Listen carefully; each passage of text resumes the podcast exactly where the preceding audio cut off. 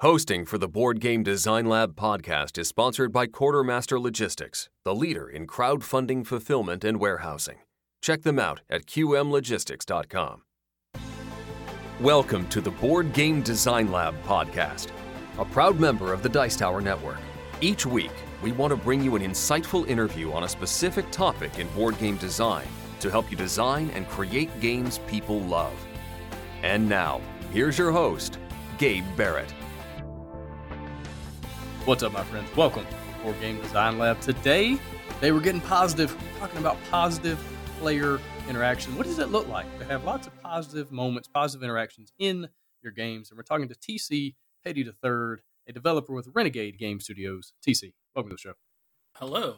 Thanks for having me on. It's been uh, Yeah, it's man. been a long time, and I haven't I haven't actually been on the show yet. So it's awesome. You have not. I've been wanting to get you on here for a while. Uh, we were just talking. We haven't talked to each other in like two and a half years. You know, origins way back when we ran into ran into each other for like 15 minutes or something.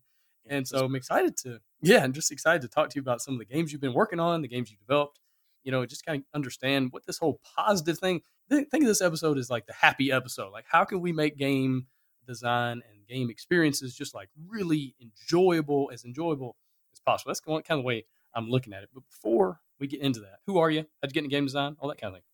well. Um, well, I'm TC Petty III. I am a game designer, a game developer. Uh, ooh, last year I got to add to my resume that I worked on the game Moons of Madness as a as a writer and narrative editor. So I am also that too. Nice. And I guess I got started. I have the same story that most people had. I played Catan late in college and got out of college, felt listless. And I've always been someone that, you know, I, I went to college for writing and I really didn't use it for anything for years. But now that I got into game design, I mean, for the past, I'd say about 14 years or so, um, I, I've been using that talent to write rules and uh, to actually make games seem a little bit more thematic. I have um, back in 2012, 12, that would be Viva Java, the coffee game, was the first game that I had out. And then that was like one of those early Kickstarter successes. And then we moved on, and I became a game designer that some people respect, and that's great. That's a good way to look at it. If somebody says, "What do you want to accomplish in the game design world?" It's like, I just want some people to respect me. Just one or two people. That's right. A few people, my mom and my dog, and I'll be able to die happy. All right, so let's get into positive player interaction. Let's get a, get a good little working definition. What does that even mean? Well, okay, so I mean, I guess positive player interaction is where I get. I mean, the, I don't want to use the same definition in the words, right? Like, I don't want to say, well, it's interaction that's positive between players, but that's what it is. I think the thing is, most people, when they think of interaction, they think of interaction as sort of a negative thing. I will play like a take that card and I'll take away your stuff or I'll blow up your castle. Um, and in general, that is what people say when they mean like this game doesn't have enough infor- interaction. They don't usually mean it in the positive way. But positive interaction is when I don't know. I mean, cooperative games are are based around positive player interaction. You're just going to talk to each other. Uh, some of your actions are going to overlap. But even in a competitive setting, just having an action that is tied to another player that doesn't necessarily build you up alone, but helps build up the other player as well. Gotcha. And so we're not talking about a game like a Euro where I've got my little player board over here and I do all my actions. I do everything here and I don't really even have to worry about what you're doing. Like that's not at all what we're talking about. We're talking about when when players cross paths, so to speak, right? Whether we have combat or we have something something's going on where we are literally interacting with one another, not just interacting with the game, correct? Yeah, and I would say, I mean, I, I think in general, like when you talk about like interaction in general, like with negative or positive, there's kind of that feeling that that there's no interaction unless it's direct, like like you just said. But I think there's also like sort of indirect ways, you know, like taking a spot from somebody or offering an opportunity or a trade to somebody that could be both versions of like uh, uh, an indirect interaction uh, that's based around like something that I do on my turn and then something that you do on your turn, and maybe we don't necessarily overlap. But I think, yeah, I like to focus like you said, on the main direct interaction. To me, that's like what people mean when they say interaction. Yeah, that's a really good point because I've played some worker placement games where it feels like we're interacting because I just took that spot and now no one else can, and I get this advantage, and all these other people they wanted to go there, but they didn't have the first player marker or whatever, so I got to get there first. Does that create some interaction, just kind of indirectly? But so let's talk about like tell me negative. Let's get a good little list of negative interactions, and then kind of like pro and con them. You know, look at them different. Look at them in different ways versus the, the positive side. Uh, I think it's like, and that's what's good. Like the negative interactions, these are what you're going to find in pretty much any game that has interaction focuses on negative in most cases, right? And I always define it as like indirect or direct, like we were talking about it. Like, so a direct negative action would be like, oh man, I'm trying to think of, I haven't played a take, I haven't played a take that game in a long time. I'm just going to say Uno. Um, in Uno, when you play a card that says draw four, right? so bad I can't even remember Uno. There, there is a draw four card in Uno. There's also yeah. a skip card. Yeah, there. yeah, skip. Okay, yeah, those, those things happen in those types of games that now I'm so far uh, away from. But no, those are types of like direct interactions. I am going to, I'm, I'm going to hurt you, and the the net benefit for me may not be that like I get anything out of it. I might just hurt you. and that's like a direct interaction.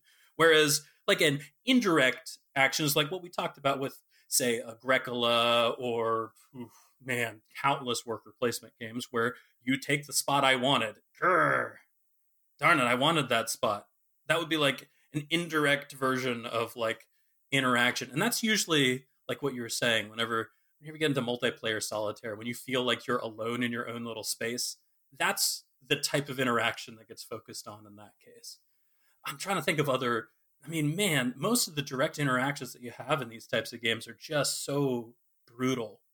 Uh, you know, there, there can be. I mean, I I'm, I usually exclude two player games. Like, you know, it'd be weird to say chess is directly negative because everything you do is like a net, like positive or negative for either player.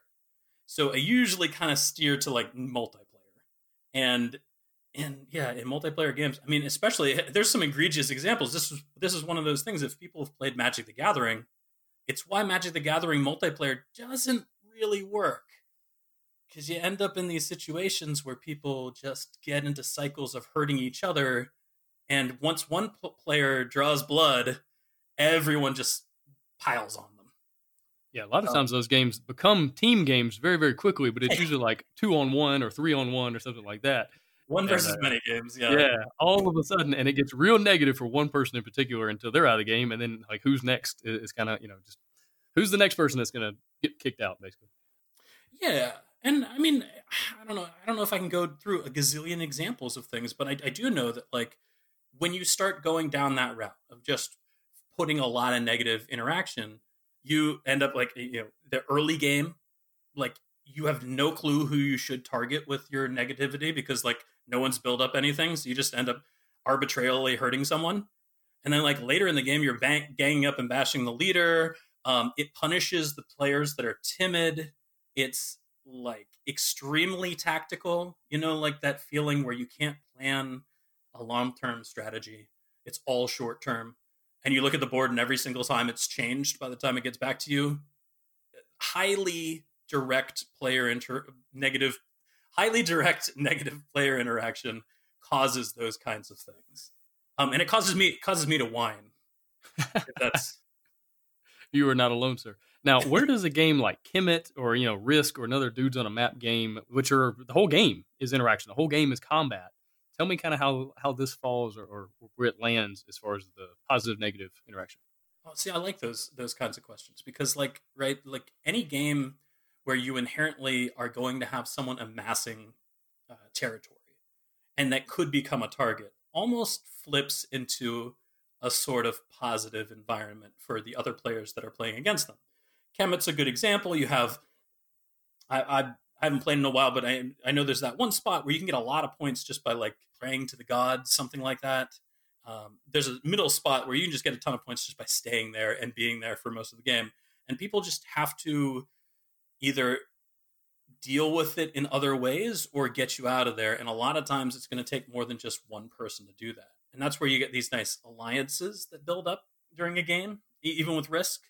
You get these alliances where two players work together to try to beat the other person. And I think those are those are things that happen from having a good balance of both like positive and negative in those types of interactive games. And they don't necessarily need to be that way, but like, man, it is really satisfying when you tackle somebody that's in the lead and then make an alliance with them later to tackle somebody else. It's just, it's such a nice feeling. I, I, I don't know. I, I like it. Gotcha. And so I want to really kind of get into what makes these things different. I mean, maybe part of it is, you know, no one would ever call Risk take that game. You wouldn't call Kemet take that game, Small World, or anything like that. Uh, but at the same time, like you have all these moments in the game where you are doing something actively to take away armies from another player or to get, get rid of their uh, locations to take their area away from them. And so it's kind of like a take that moment where you're doing something and, and saying, "Hey, I'm, I'm, doing this." But is it also because they have some defense? So like in Kemet or in these other games, it's like I get to roll dice or I get to play a card. That, I, that way I could maybe win. So you're not just playing a card on me and I have to deal with it. You're doing something to me, but I could also win the battle too. Is that kind of part of it as well? I think so. It's like kind of riding the razor's edge of of the the interaction between players and holding on to something that's yours and being constantly constantly having to overlap into other players right? I i generally don't design games like like kemet or risk where there's like a lot of overlap or combat uh, in the game. Uh, but even with even with games where there is a specific area control element you you can find yourself in these these a good i would say a good version of that game. You will find yourself in situations where you just aren't safe and kemet does that really well in the sense that it teaches players really quickly and, and this is part of it too teaching your players what the poss- what the possible outcomes of actions are early so that you know that like this is not mine and it won't be mine for the whole game. Because once you get into that mindset then you can start to be a little bit more fluid in the, in the way that you make alliances or do negative actions towards other players. But like man when you are constantly at the the whim of someone else or your your win or loss depends on how you interact with somebody it's like a neat feeling. And uh i mean even even when you have like just straight up negativity going on like that gives you a chance to be clever, which is what I think a lot of people that don't necessarily want that I am alone in my own bubble and it's a mind game between whether or not I'm smarter than you. They want to be able to use other aspects of their personality to get an advantage. And this kind of gives it to them. Yeah, it's a really good point. And I think another thing we need to think about is that a game like Kemet or Cry Havoc or Rising Sun that have a lot of interaction, a lot of combat, a lot of things, the combat is not pass fail. It's not win lose. It's it's a spectrum, and very rarely is the, does the battle go 100 to zero.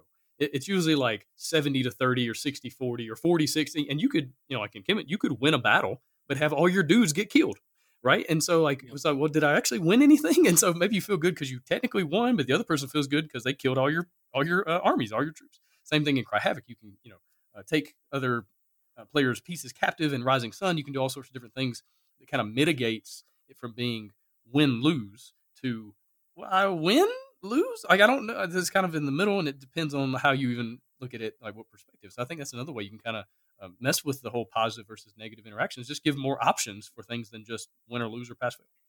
Yeah, and I think you can, like like we like like you were saying, like I was saying, like if you have this if you've managed the expectations of the player a little bit to give them that opportunity to have interaction or the you, they know that the possibility is there uh, things like scythe can exist where you get a good mix of just having your own thing but there's always this possibility that someone could do something and like you said in kemet like there's a there's going to be a negative for the person that's trying to interact and there's going to be a positive and they're going to have to weigh that. Um, and I think uh, again, going to the like the Razor's Edge thing, uh, when I'm talking about like positive player interaction, like trying to steer players in that direction, I'm generally going to use that idea that there is the possibility that someone could do something negative to you because you've decided to, to work with them. But it's generally in mutually your best interest to work together and creating those situations where that happens a lot during a game, even if you force it. yeah, Rising Sun's a great example of this where you can you making alliances really helps both players, but then being strategic about when you break the alliance can also really change the the dy- dynamic of the game and it's just really interesting how some of these games will, will do this. They'll they'll use the positive nature of alliances, but then kind of there's always that risk, that chance that somebody's going to stab you in the back, and it just creates interesting tension throughout the game. Yeah, it it opens up the game, which I think is another thing that like is is a really good tool for. Well, I mean. I know, I know negative interaction, but I think positive player interaction does this even better. It's it's this idea that like once we know, even in even, and I'm I'm talking about like in the stuffiest possible euro, if you told someone there's a spot on the board that if I go there and you go there, we both get a benefit, suddenly the person looks up from their they they look they, they tilt their glasses, they look up from their player board and they go, "Oh, there's other people here. Hey, do you want to go to that spot with me?" It's like, "No, I would like to go to that spot with you." It's it's just that beautiful moment of like realizing that like it's not necessarily always about what's in front of you. It sometimes can be other players too. Isn't that how we? It's not like that's that's the reason we play games, right? I mean, I would think. Yeah, you got some nice little life lessons going on here as well. It's not just about gaming; it's also about you know how you should treat other people, other human beings in the world. And so, why why is this important? You know, as a game designer, that's really about this stuff. Like you really you know try to make sure your games are full of positive player interaction. Why is it important? Why should other designers be thinking about this kind of thing? I I think it's realistic. I, and I think, in all honesty, there is a lot of games out there that propose to be like simulation style games. And with those types of games, you'll see a lot of negative player interaction, and you'll actually see the game. Which, I mean, we're talking about player interaction, so I won't go deep into this, but like the idea that the game actually interacts with you in a negative way is kind of funny and happens a lot in simulation style games. I, I would say like something, oh man, like a uh, Phil Eklund game that's like a high frontier or or just a really detailed scientific simulation. It, it, they generally have a lot of die rolls and card draws and random things that happen, and they don't connect the dots too much. That like you know what there there was if the players interacted to make up for those random random events like that would probably simulate life better and i think in conflict there is never a time well, okay. Very rarely you might be in an argument with like a significant other and be in the right completely, but very rarely. But uh, I think in most cases there are shades of gray in all of those, and so it's realistic to have these combat or uh, conflict moments where you're working together for for for a while where your destiny is is compared to someone else's and it's like it's a good thing oh man we should work together and do this thing and when the game allows for that, it I don't know, to me it makes it more exciting. It makes it more inviting, it makes it more accessible, it makes it more open. And uh, I just like that feeling too. Yeah, absolutely. So, so, what are some of your favorite examples? What are some of the best examples, not of your games? I want to talk about your games in just a minute and kind of how you do this personally in your design process. But other games, other publishers or, or designers' games, which ones do this well?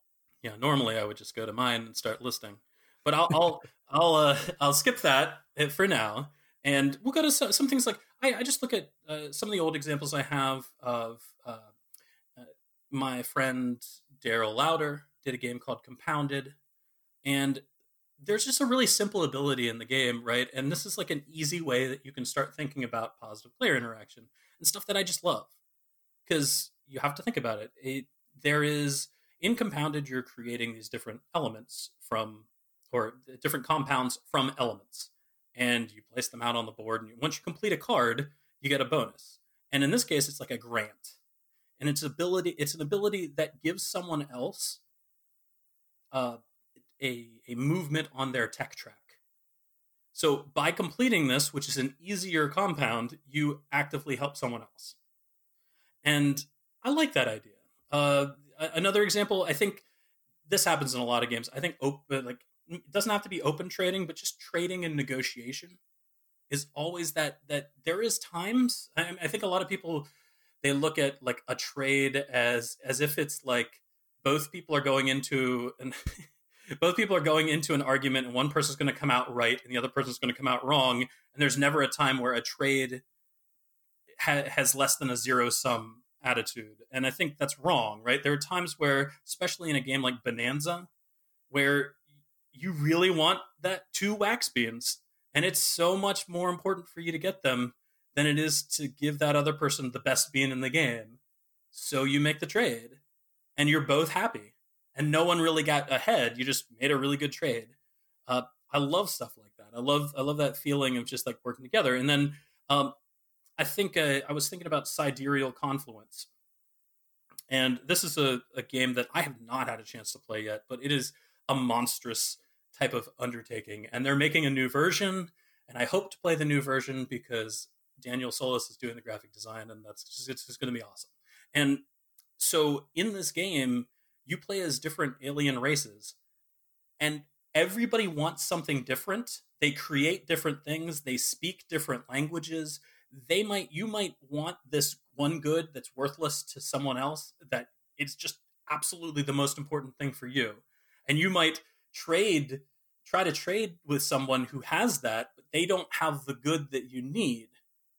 Or they, they don't they don't want your currency I guess that would be the best way of putting it. They don't want your resource because it doesn't help them. So you have to make a trade with someone else in order to get the resource that you need so you can trade with this person. And it's just this weird market trade event of all the all the different races having to come together and if they're not working together it just the, the economy just like falls apart you're forced to interact with other people and make good deals and sometimes make deals that might not be in your best interest now, but like will be in the future because you really need that with this other person. Just absolutely amazing to have some sort of asymmetrical trading like that. Yeah, it um, reminds me of the game I played a ton in college called Pit.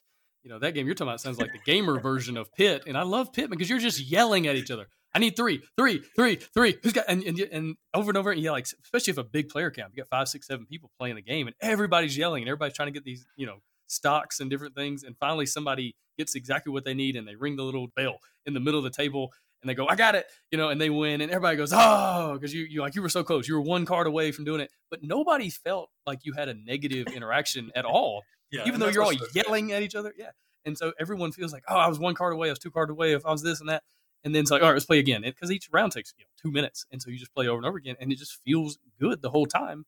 And it's I think that's another great example of the positive interaction with negotiation. All right, give me some more. Give me some more examples. Yeah, I mean, hey, that was that's that was an awesome example, by the way, because I just, I just that is one of the I'll just say that is one of the classic games that I give a pass to. Yeah, like the the most classic games have outdated mechanics and everything. That one still holds up today.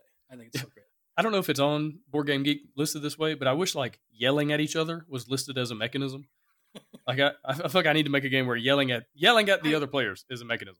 I mean, you might if, if you're going to talk about yelling at other players for positive reasons, you might as well just do like uh, you know Happy Salmon. Oh, that's true. It's another that's another great example. Yeah. I mean, okay, so is Happy Salmon even really? I mean, I don't know if it's really a game. It's sort of an activity, but you're right. but at the same time, I love that it's a game, so I'm fine with it it's like I'm not gonna I'm not gonna get into semantics, but right. but even like that for someone who has never seen what happy happy salmon is, which was for me for the longest time, I just saw people doing nuts things and and thought, why are they yelling? This is a yell at each other style game, which which happens. That is a genre, and I, I honestly, Gabe, I think you're right. It should be on Board Game Geek, the yelling at each other genre. Uh, if it's not there, the the point of this is to get someone at the table to recognize that you want to do a certain action and then to do that action together. So, like, in a certain case, you might have to swap with someone at the table, like positions. So you'll like make a motion, and then like both of you put down a like swap positions around the table and throw down your card that said swap positions. You know, or you have to do the happy salmon, which you you look at each other, and then you do the happy salmon thing, which is like a handshake where you flap your hands at each other, right? and then you go ah, um, and pretty much everyone's yelling at the same time to try to get other people to do the thing that they have on their card. That's that's happy salmon. That's that's the whole game. there, I don't think there's a there's I, I you someone wins by getting rid of all their cards. I think, but I I I think that's how it ends. It's usually yeah, just someone going, "Ah, oh, I did it," Apparently, you did it. Cool. And then you look at your own games that you've been designing and realize that the designers of that game have made a lot more money than you ever have. I I'm an artist, and I believe that you know if you make money, you're actually you're you're a sellout. So. That's what it is. That's true. That's true. So. Never mind. It's it's for the best. You only want one or two people to respect you, as opposed to the happy salmon folks, which is exactly. like you know, in the negatives. It's I don't know. I'm just making all stuff. All right, give me some examples of games that are maybe a little heavier, right? Maybe uh, a worker placement or Euro. Give me something else that's maybe on the opposite end of happy salmon and pit as far as this kind of thing. Yeah, let's get into like uh, it's a little easier to do like the indirect positive player interaction examples. And I think a lot of people can use this just as a I mean, if you're thinking about how can I add in a little bit of like positive positivity into into the game, I think these are good ways, right? So uh, uh, one of the examples I had was there's in Brew Crafters, which is like a meaty Euro Euro game about brewing beer. You have this collaborative brew that comes out and players can, when they've completed one of their own uh, recipes, they can take one of the ingredients that they have and put it onto the collaborative brew and click take a collaborative token. Once the, the brew's done, everybody who has been a part of that collaborative brew scores some points, moves up the track, and maybe gets another side bonus. And then then you move on. Um, it's a really just really simple way of getting players to recognize that there's an overlap between you and that like maybe you should work together um, another example I have is Terra Mystica. You basically, if you build next to another player, you create a civilization that benefits from the other civilization growing. And so, as they upgrade their buildings, you get an opportunity to to gain points. And it's it's it's a really important mechanic in the game to keep everybody moving up together, but also to keep people close I've never played a game that it was so intrinsically tied together um, with the, the, how the players build their economies, and it's really nice to have a game where you're not just trying to area control everywhere; you're legitimately trying to build a nice society together. You're just trying to be the best. um, even the goal of the game is that way, and I think this one is the the furthest from it. But I'll give Puerto Rico as an example, and there in Puerto Rico, there's like role selection, and so when it's your turn, you get to pick from like five roles that are out on the board, and if you pick that role, you get a bonus. But then everybody else gets to take that action as well. So while it's not necessarily we interacted in a way that's like, oh, cool, I get this thing and you get this thing. It's a really neat interaction in the sense that like you kind of get a free turn caused by someone else and it's not in in many cases you have to you you actively have to figure out the best way to not help other people and that is a really interesting uh, game design space to be in to think about how can i how can i gain a bonus out of this action that i take that automatically is going to help everybody but doesn't help them as much really neat way of spinning how how you think about game design in general. And I think a lot of people that would would, would benefit from thinking about it that way. Man, how do I how do I make a game where I'm not just helping everybody else, else out? It's really it's a neat little inversion of, of, of game design. So I think those are all cool I, cool examples. Yeah, and I was actually going to bring up Tiny Epic Galaxies, which has the very oh. similar thing as Puerto Rico, where you have that follow mechanism you know and i think maybe okay maybe it's not full on positive player interaction but at least it's not negative or at least not nearly as negative as i took this role i took this card i took this worker placement spot whatever and now no one else can. No instead it's i took this and i get a benefit maybe i get a bonus or it costs me a little less or something like that but now everybody else can do it as well. So if the player next to me they were they wanted the same spot and now i took it now they can't do it well at least they get to do it even even still. And i think so you don't maybe feel the negative consequence of that as, as much as you would if it was just pass fail win loss. Again going back to that kind of you know 100% or nothing. It's, it's like 75 25 now or 50 50 60 40 something like that. Yeah and it's like a trick right? I mean these are just tricks. Like it's a mental trick and it gets you to think of it as a different in, a different way. And i think I, mean, I think that's really cool. Like if, if you can if you can see an interaction as a positive thing for you even when it wasn't actually a positive thing. I think that that it's just a neat feel to the game. It makes you feel like, oh, cool, we're building something together. This is nice. Um, there, there's also games that have like especially games with like monsters, and yet you're fighting monsters, and so you're you're trying to have the best tribe or the best warrior or whatever. You're trying to build up your character or your you know your people group, whatever. But then semi cooperatively, you also have maybe some monsters that are on the board that you all kind of have to work together to defeat. And if you don't defeat them, then everybody gets a, a negative consequence or something like that. I think Tidal Blades does this where you, have a spot on the board where uh, it t- it's going to take multiple turns, multiple rounds to defeat these monsters, and so I can put my you know dice over there now, and you can do it on your turn, and maybe somebody else. And so we're kind of working together and getting benefits, and then maybe there's a bigger benefit on the whole. I think that's another cool way way to do it. Oh, for sure. And um, I think it might be time now for me to tip over into my own games, right? Yeah, let's do it. I want to toot my own horn, right? toot away, so, sir. Yeah, so uh, I was thinking about so the reason why I got into to, to, game design and why I'm known is because of Viva Java the coffee game, and it's it was maybe my seventh or eighth design at that point, right? And it was the first one that I thought really had something because it was different. Here's a game where it plays best at six to eight players, and it's still a Euro game with like tech tracks and stuff, but you are it's a light strategic Euro game, so you feel a little bit more like it's a party game. And the main thing about this game is that every single turn you're going to place a worker out onto a spot to pick up some stuff. I didn't even know worker placement existed at that time, but that's what it is, it's worker placement. And you place it out, you get something. But depending on which region of the world you've placed in, that is your turn. That is your team for this round. And so what that means is you would not only not only should you be thinking about what you want to get, you should be thinking about what you would like to do after you get the thing that you want to get and who you'd like to be on your team because it's in your best interest to have a good team and to set that up by talking to other people before you even place your piece. So if you can figure out what who's going to go and what turn order and where you're going to go and figure out your master plan for getting this all working, that is going to be your best best bet.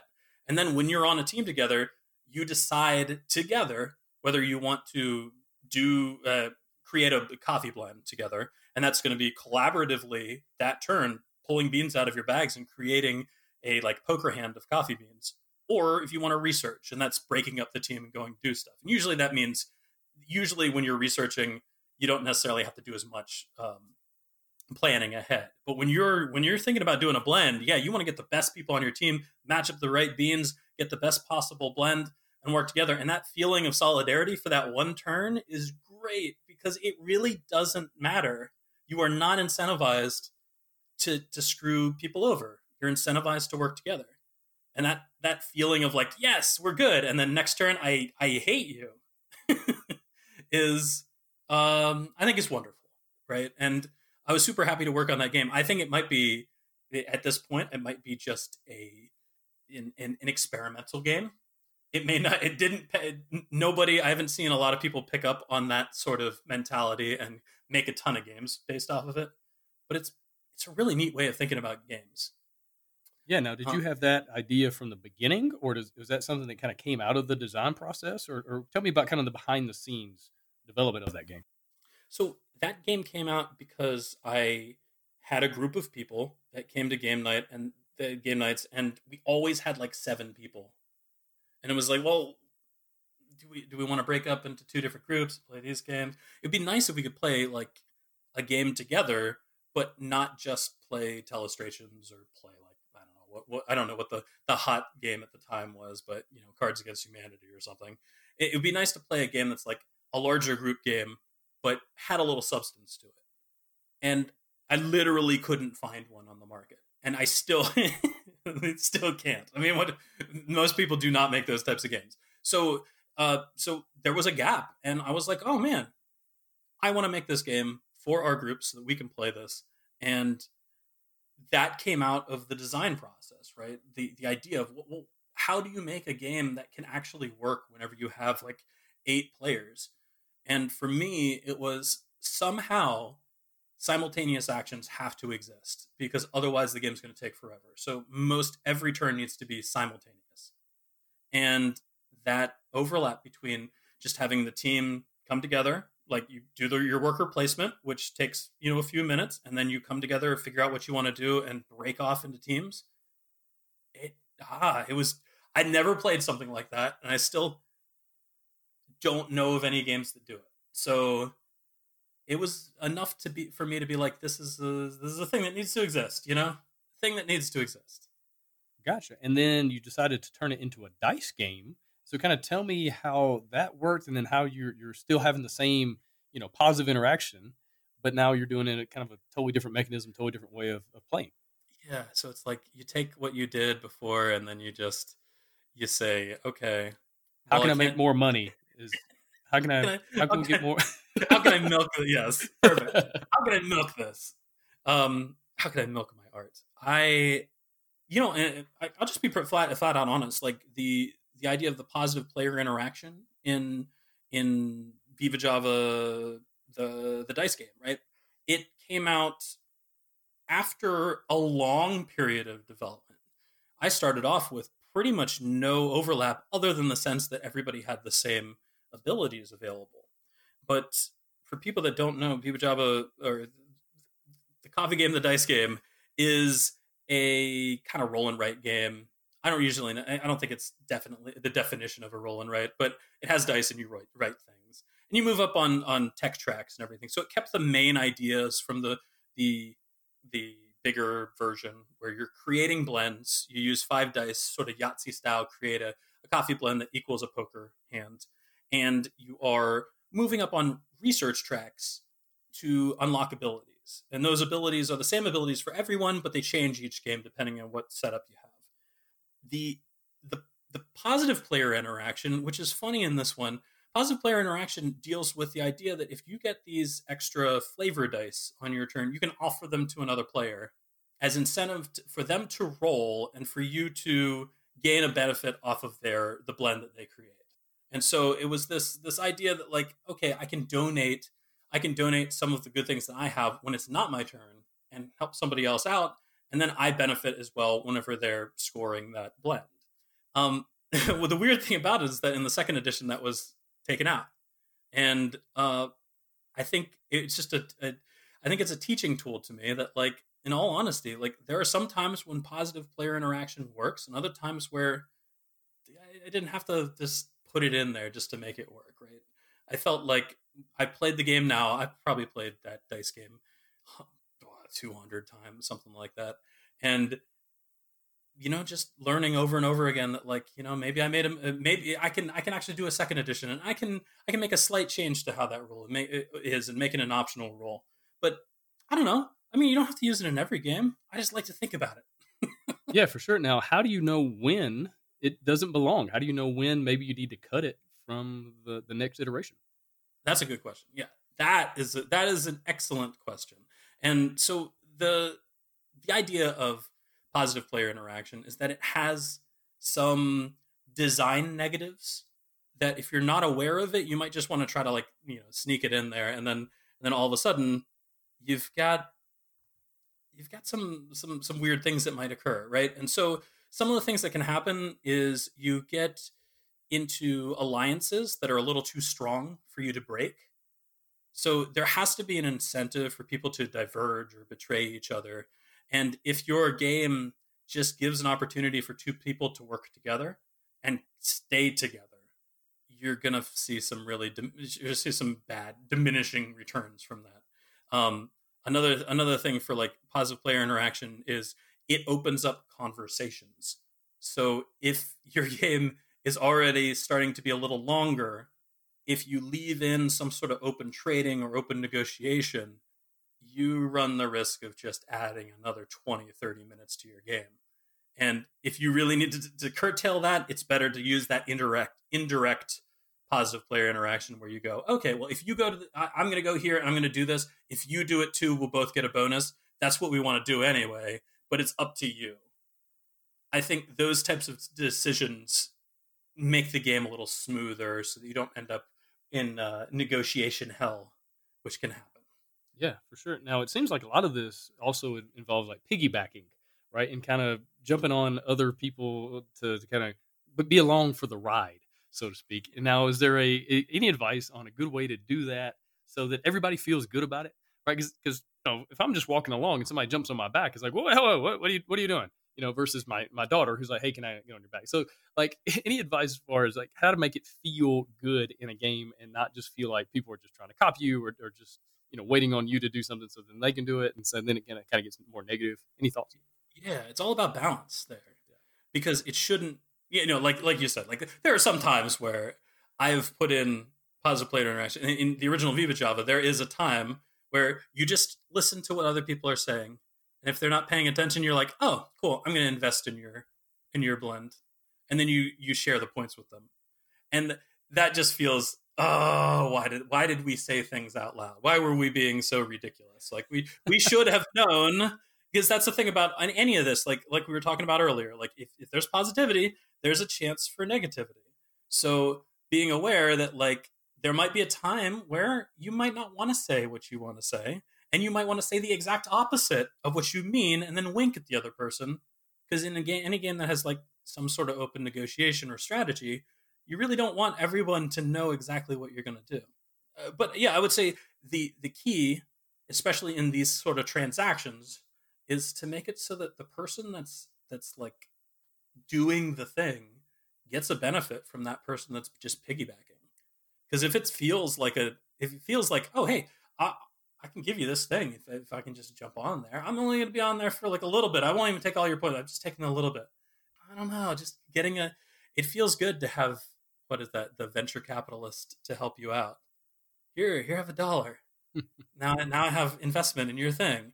Right? And so if it, if it feels good it generally that balance is going to be there. Gotcha. That makes a lot of sense. All right let's look at a totally different kind of game a small game a word game. Your game called handsome how in the world did you did you do it with with this kind of game i didn't um no i mean I, I think that's mainly the the way i didn't do it I think with 18 cards, right? I mean, it's an 18 card word game. The thing that I did though do though is just I was aware that like I want to have a positive experience. And so one of the things that happens in Handsome that keeps everybody at least on board and moving forward is all ties are positive. They're happy ties. And you get a lot of ties in this game. So I'll give an example like so there's three suits in the game. And one of the ways that you can score each round whenever you make a word is by having having used letters that have the most of that suit. So if like I don't know, say the word was cake that you you made and the C and the K were both a bow tie suit. Well, if two two bow ties is the most that anyone has used in their word for that suit, you're going to score a point. But if everyone all used two, everyone scores a point. And it's that I wanted to have one forward momentum. So if you're playing with a lot of people, it doesn't feel like you're just constantly getting zero points. But it's also, it felt like you're working together somewhat, right? And so, I mean, it's, it's, again, it's, it's just that feeling, that feeling of positivity in some cases is more important than, than even having like the, the, the directness of the positive player interaction but man, yeah, it, I, people like that feeling of moving forward, and it's really helpful if like even if you lose, you're like, oh man, you had nine points, I had seven points. Even if you were really far behind with seven points, you still feel like, oh, okay, well, I could have won. There was a chance. Definitely. And then why did you call it handsome? Just because whenever whenever you say the name of the game, it says TC Petty 3's handsome. And so every copy is an advertisement um, so that's great. I love it. I love it. So what you're saying is even the title of the game can have some positive interaction. Yeah, for me though, in this case. All right, let's talk about Club Zen. What about that one? Oh, so so this is like uh, a game that hurts my heart that has not been released because every time I talk about positive player interaction, Club Zen pops up because it is a worker placement game where there are no restrictions to where you go. You can overlap with anyone, and when you overlap with someone on a spot, you both get a bonus. So it's the inverse, I guess, of most worker placement. You don't you don't draft a spot and take it away from someone. You actively get a bonus if someone else goes to that spot. And I think what's really nice about trying that is that I learned really quickly that people naturally want to diverge. And that you almost can be like, here is the optional, like here is here's an option you should be taking, right? It gives you this bonus. You both get this thing, and still people have people like be, mm, well, I know that exists, but I'm helping someone else out. I don't want to do that. I'll do this thing, and so like you both actively get a worse result, but it's so weird. It's such a strange thought experiment. And I love that idea, and I love the fact that everything in the game, in this Club Zen game, is about like building up karma and building up good. Uh, uh, if you get karma, you're able to do more actions. You're able to unload stresses, like emotional and work stresses, and it's just ah, it's such a missed opportunity for for the market. And we we need these things. We need positivity right now. This is like a good time to have Club Zen on the market. I, I wish I wish I yeah, no doubt. Well, hopefully it, it works out soon. And, and while you're talking about it, actually reminded me of some other games that do something kind of similar, like Euphoria, where if I place my worker in a in a spot where somebody already has theirs, then it just bounces it back to their hand. And then now they get another worker in their hand that they can place next turn. And so you don't have to waste because you you know with those kind of games, usually have to spend a turn, waste a turn, bring all your workers back to then replace them. Well, it gives you that little bonus of oh, okay, I went to a place, you know, and and a place that other people wanted to go to, and now I'm going to get my worker bounced back to me, and that gives me a little bit of an edge, a little bit of more flexibility for my next turn because I don't have to waste any any actions bringing them all back and just keep playing. So I think that's another cool way to, to do it. Oh yeah, for sure. And if it it makes me feel so, if it makes me feel worse that Euphoria came out after Club Zen was made, so we're still we're still waiting. But you know, eh, but uh, yeah, these but those are that's what's so good. That's I think in, in general, that's why I love Jamie Stegmaier's designs. A lot of people that I'm uh, I'm with don't kind of grab onto that idea of both mixing theme and mechanics, and then also having that sort of positive interactions that can occur from the way that you play. And I just love, especially in Euphoria. I mean, some people, whatever, it doesn't matter. I like Euphoria, and that's the most important thing.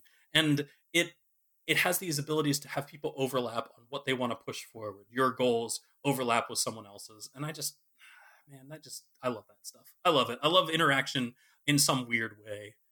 Um, it makes me happy. Absolutely. All right, let's talk about another game that you've been working on for quite a while. I remember seeing yeah. this one two and a half years ago at Origins when I was talking about earlier, like the last time we saw each other and spoke.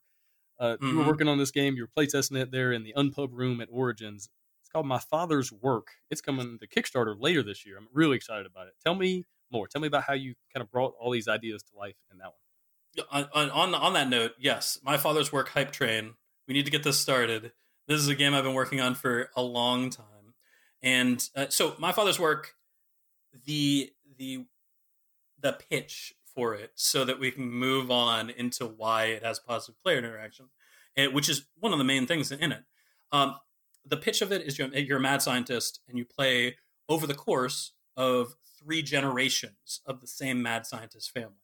So everybody has a, their own piece of the estate, and you can only pass down certain things from generation to generation, and you just keep playing. And it's all played in one sitting. So it's like you have this storyline that you follow that goes through that one sitting.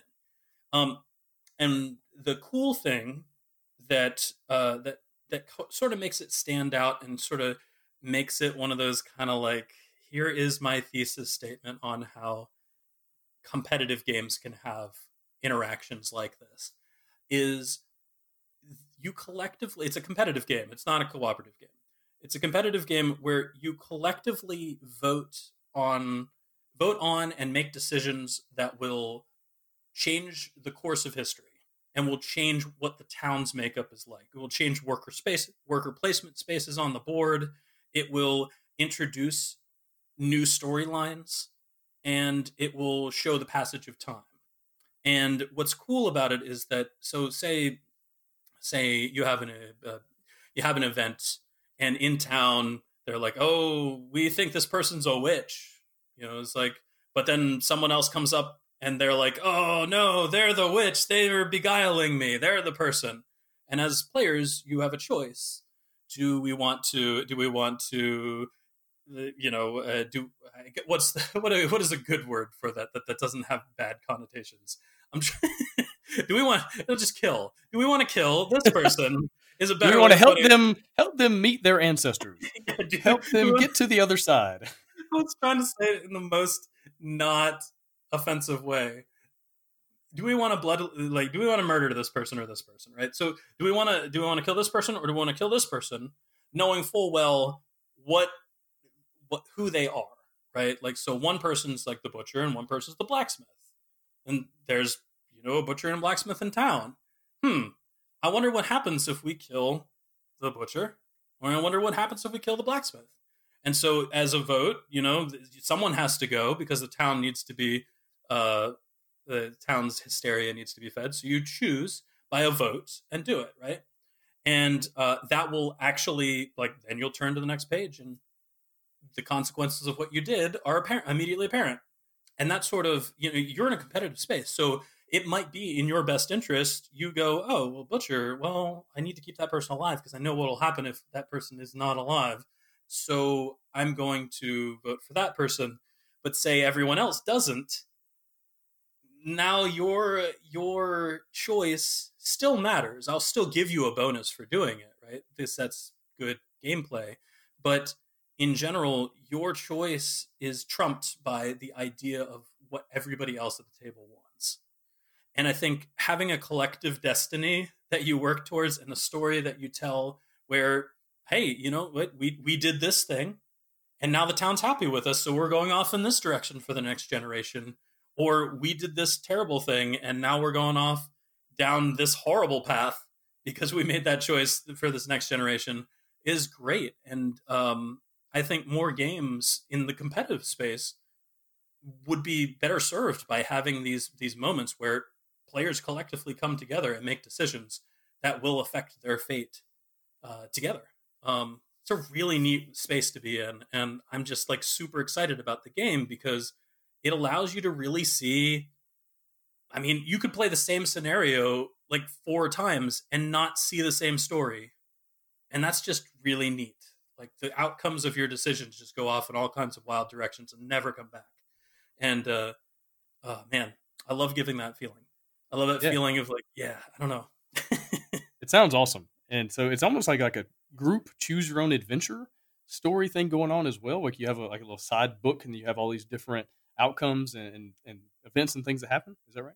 Yeah, it'll have a. I mean, the the board itself is a book, so it turn you turn to a new page in the book, and that'll have a different orient, like different uh, spaces that are worker placement depending on what you chose, and maybe even different art. And then uh, the off to the side, you'll have an app that actually tells the story, and it keeps track of things that you did and brings them back up generations later Mm. it's really it's really neat story wise but it also is again like i said like it's very much a positive it's very much a po- as much as a positive mad scientist experience could be it is a positive uh mad scientist experience which which is really neat it, just Yeah. really cool way of telling a story Yeah, it sounds amazing. And if I remember right, it goes to Kickstarter in October. Is that right? I don't I, we'll just we'll just say it, It goes to Kickstarter. It's going to Kickstarter sometime. to Kickstarter la- probably later this year. I, I, I hope it. I hope you're right. Yeah. Um, but it is early, so I just I hope you're right. I, Right. And just look out for it on Kickstarter, and I'll just be, I'll be doing this all the time, just plugging it as much as possible. Well, you heard it here first. Uh, TC Petty is saying October 1st, it will be on Kickstarter. If it's not there, then the game is not being made. Oh man. Well, you got me. All right, let's switch gears just a little bit. Let's talk about playtesting. When you're watching, Mhm. you know, you're doing a, a playtest, especially one that you're not playing, right? And you're just kind of watching the other players at the table and you're kind of gauging their experiences and kind of what they look like and, you know, are they smiling and whatever it is. What are you looking for to really know if if these different positive player interaction mechanisms or moments or experiences in the game are really coming through the way you want them to? Um, I think the most, the most, it, I, I'll know if I'm on to something that's correct when it comes to like positive player interaction. If if the players look down for like a minute and they look up and they like laugh collectively for 30 seconds and then they look back down at what they're doing then I know that I have done something that has created an emotional moment, either it's laughter or like tension or something that breaks them out of that feeling of like, I'm just sitting here playing a game. I can look at like everyone just knows that like something, yeah. And it like legitimately has happened many times in these games where you just all of a sudden everyone just laughs. it's like perfect that's that is what I'm looking for, right? Because it's just something happened that was emotionally exciting enough that people were invested in it. And positive player interaction, when done right, can really make for some memorable moments where everyone is feeling the same thing. I think back in the 80s, there was this feeling that you really had to have the game play against you to cause memorable moments. You had to like if something really bad happened to you, everyone could point and laugh at you and they would remember that moment. Uh, but you can have the reverse, and honestly, I think it feels better. so yeah, I, I, mean, I'll know. I, I will know if everybody's laughing and having a good time. But man, yeah, the worst thing that can happen is if they're just okay. Well, that was cool. When are we? When are, what what what what happened in the story? Okay, yeah, I don't know. Okay, cool. That that's the worst. That's when I know something's up, and I I need to I need to to get the interaction happening quickly. Yeah, and I guess another thing is if they're just not interacting. You know, if they're just really trying to play oh, yeah, their own little game, yeah. and yeah, that's another thing you can uh, obviously uh, look at. How do you know in the playtest if it's not working the way you, you want it to? So you know, going back to what I asked earlier, as far as like how do you know when to cut one of these things, you know, when to edit it out. As far as playtesting, what are you looking for to know if you're finding that right balance? A lot of times, if if I'm seeing that the playtest is going poorly, I'll just go, okay, pause. Here, you get some of this thing that I wanted you to interact with. You get some of this thing. You get some of this thing. Now keep going. Because sometimes it's just because you made a mistake and didn't didn't introduce it correctly. That can be a real problem for these types of games. And I think it happens with with interaction too. Just any any sort of game. If you if you accidentally set up a situation for there to be interaction and no interaction happens, it might just be that you introduced it incorrectly and people think it's optional or or it's not going to get them to the, the result that they want. And so the best way to get interaction happening in any game, whether it's positive or negative, is to make it happen quick and to let people know that like this is gonna happen. And like like you know, it's like it is, even if it's a really take that style game, you gotta have it happen early and it's got to be emotionally involving or you've lost people already right? Like they're just they're, you know so anything with any of these types of interactions i mean i think in almost any game you want to have some sort of feeling attached to that and if you don't get that feeling it can be a bad thing. Yeah i think another thing for designers to realize is that people are going to read your rule book and they're going to assume that this is the whole thing and so if you have a game that has negotiation, you need to, especially if it's open negotiation, you need to spell out what that means. Like if they could trade anything, then you need to sell them. You can trade absolutely anything. You can give up the car in the driveway to the player next to you if you want to, I, and just make that very, very clear. Because a lot of times, if you don't explain it clearly in the rulebook, then they're going to assume that you can't because it doesn't say that you can, or, or, something along those lines. And so, if you have these kind of moments in your game that are a little bit open ended, especially in negotiation or, or bluffing, whatever games, I think that's another thing just to kind of keep in mind is how you write the rules, making sure you're writing it so players do know that this is the kind of interaction that you're going for. Oh, for sure. Yeah, I mean that can be like that can be the doom. Like I mean, I guess any rule book can be the doom of your game, but like yeah, that stuff can be the doom if you just don't know you're supposed to. Make it happen quick. All right, so you've been working on developing games for a while, working with Renegade and developing some games for them, and you know you've helped develop games for a while. So tell me about your angle, your perspective from the development side, like what you're trying to get out of a game, how you're trying to edit it down or hone it in and, and really kind of bring out the positive experience that you're looking for. Tell me about things from the development angle. See, and, and I, I, think we were, we were we were talking a little bit beforehand that that you know honestly, when it's someone else's game, I will come up with the idea for for a positive player interaction aspect only if like it sorely needs it right? There, if there's something that's like missing that I can go, oh, maybe they haven't thought of this. Here's an idea. I think we just recently are working on a game that I'm not even going to talk about because I can't. And, but the idea is we ended up adding interactions where now instead of there just being like a, a totally negative experience, right? One side versus the other. Now there's it's a cooperative game and one side just can't communicate the way that they want to. And I think that sort of uh, no longer having being able to push towards a situation where a character is is no longer an antagonist, but can like is really really feeling that that pressure that no other player has. Um, I think is it has helped that game a lot. But in general, man, it's hard because honestly, when I do development, I always say like I am looking to try to make the game as best as it possibly can.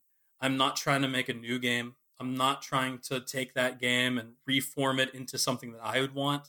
I want to take the game that that person made and make it the best possible. And if if that means positive player interaction is going to be a good solution, I'll try it. And if it doesn't work, I'll throw it off to the side. But like the key is it's a tool in my arsenal. And like if you have that tool in your arsenal, person that's listening to this, if you have your that tool in, in your arsenal, you have the ability to use it. And if you just don't, then you just don't. And you know, it's like when the opportunity arises, you'll be super happy that you have it. Yeah, definitely. And I think you know one thing is just to be intentional and, and at least think about it. Think about yeah. what you're doing, how players are interacting. Think about is this just all all one way, and there's no kind of spectrum like we are talking about before. Is it all pass fail? Is it all win or lose? And if so, are there some ways that you could really make the game have more tension, more interesting choices, or, or give players the opportunity to feel more clever by having some of these other ways of doing it? You know, maybe the piggybacking, or maybe you know when I when I do an action, maybe you can you know, follow me in that same action. Any of these little mechanisms that we've been talking about that just kind of bring in a little more positive nature to these different interactions in a game. At least think about it. At least try it out. See if it works. See if it's more fun or not. But at least you'll know. I think that's one of the, main th- main things for people to think about. Yep, they should hire you to do my lecture. now, TC, do you have any closing thoughts? Anybody that's sitting there listening to this, maybe they've been working on an idea and, and it's just too negative, and so trying to make it more positive, or you know they've never even pondered what it would look like to add some of these positive things in there. What would be like your closing thoughts to kind of bring everything home? Hmm. Closing thoughts. All right, so I, I after I, I did this a while a while back. I had a lecture where someone came up to me afterwards and they asked about this. Like, I have a video game. How could I make this work in this? How could I, you know, it's like I have a I have a game that I'm working on at home. How could I get this into my game? I just can't even come up with like I can't even think about in that that framework, right? And I think all that we've talked about today is like kind of will, will help you there. But I think the most important thing to think about is like what would you do in a real situation, right? Like I think the the concept that we get I think the thing that we get stuck in is we start thinking about like this mechanic needs to go into this mechanic and this does this. But like I'm a huge proponent of thematic uh, immersion. I guess that's probably the wrong word for it, but you know, theme and mechanics working in tandem to make the game better. And I think once you start to recognize that like your theme needs a mechanic that represents a part of it like really well. Uh, for example, I was I was working on a heist game. I really want to have this idea that like the heist could go bad, but it's all because of the players. It's not because the game caused you to lose. It's because it was more important now for me to make money by doing this other thing than it was to complete the heist. Sorry, everybody but that's just how it is. And to to to have have those moments thinking about like what a heist means to each individual person in the heist just makes me think, oh well, of course it's got to have positive player interaction. Everyone's working together. Like they need to know, like people need to have these double cross moments. They need to have these moments where they have to gut check about what what the motivations of someone else is. If I just made it where everybody moves around, like to be I, I realize I was about to describe Burgle Brothers, and I'm going to say Burgle Brothers is great. That's fine. You can go off in that direction, and that's a pure co-op game. But in all honesty, in most of the heist movies that you see, they don't end up a team by the end. Someone betrays someone, something happens. And so yeah, use the theme as your guide. I, I, I mean, that's what I would do. It's like I would use the theme as my guide to figure out what mechanics are the best for it. A lot of times, man, having that betrayal, that double cross moment, or having a moment where people work together, it's just like the best. The best. Awesome. Well, TC, man, really appreciate your time. Really appreciate you coming on the show. Good luck with my father's work, which is coming to Kickstarter on October 12th at 807 a.m. Eastern time. So Perfect. go ahead, go ahead and mark your calendar. No, it's coming out sometime soon on Kickstarter. I'm really excited about that one. I like legitimately. Um, I remember seeing it years ago, and I cannot wait to see where it you know where it is now. But again, really appreciate uh, all your thoughts on these things, and so good luck with everything you got going on right now. Yeah, thanks so much for having me on. I appreciate it. I've been listening to it for the the, the show for a long time, and it's great to hear. I'm gonna. It's gonna be great to just hear my own voice for a second. That's right. This will be the uh, TC Petty the Third's. I don't know what would you not handsome because you can't see you. I guess what's what's a good word for for like how your voice smooth. TC Petty the Third's smooth podcast or something like that. A beautiful baritone. Mhm. Thanks for listening. Hosting for the Board Game Design Lab podcast is sponsored by Quartermaster Logistics, the leader in crowdfunding fulfillment and warehousing. Check them out at qmlogistics.com and find all sorts of game design resources, bonus material, and chances to win free games at boardgamedesignlab.com. And until next time, keep designing, keep playtesting, and keep creating great games. Did I mention keep playtesting?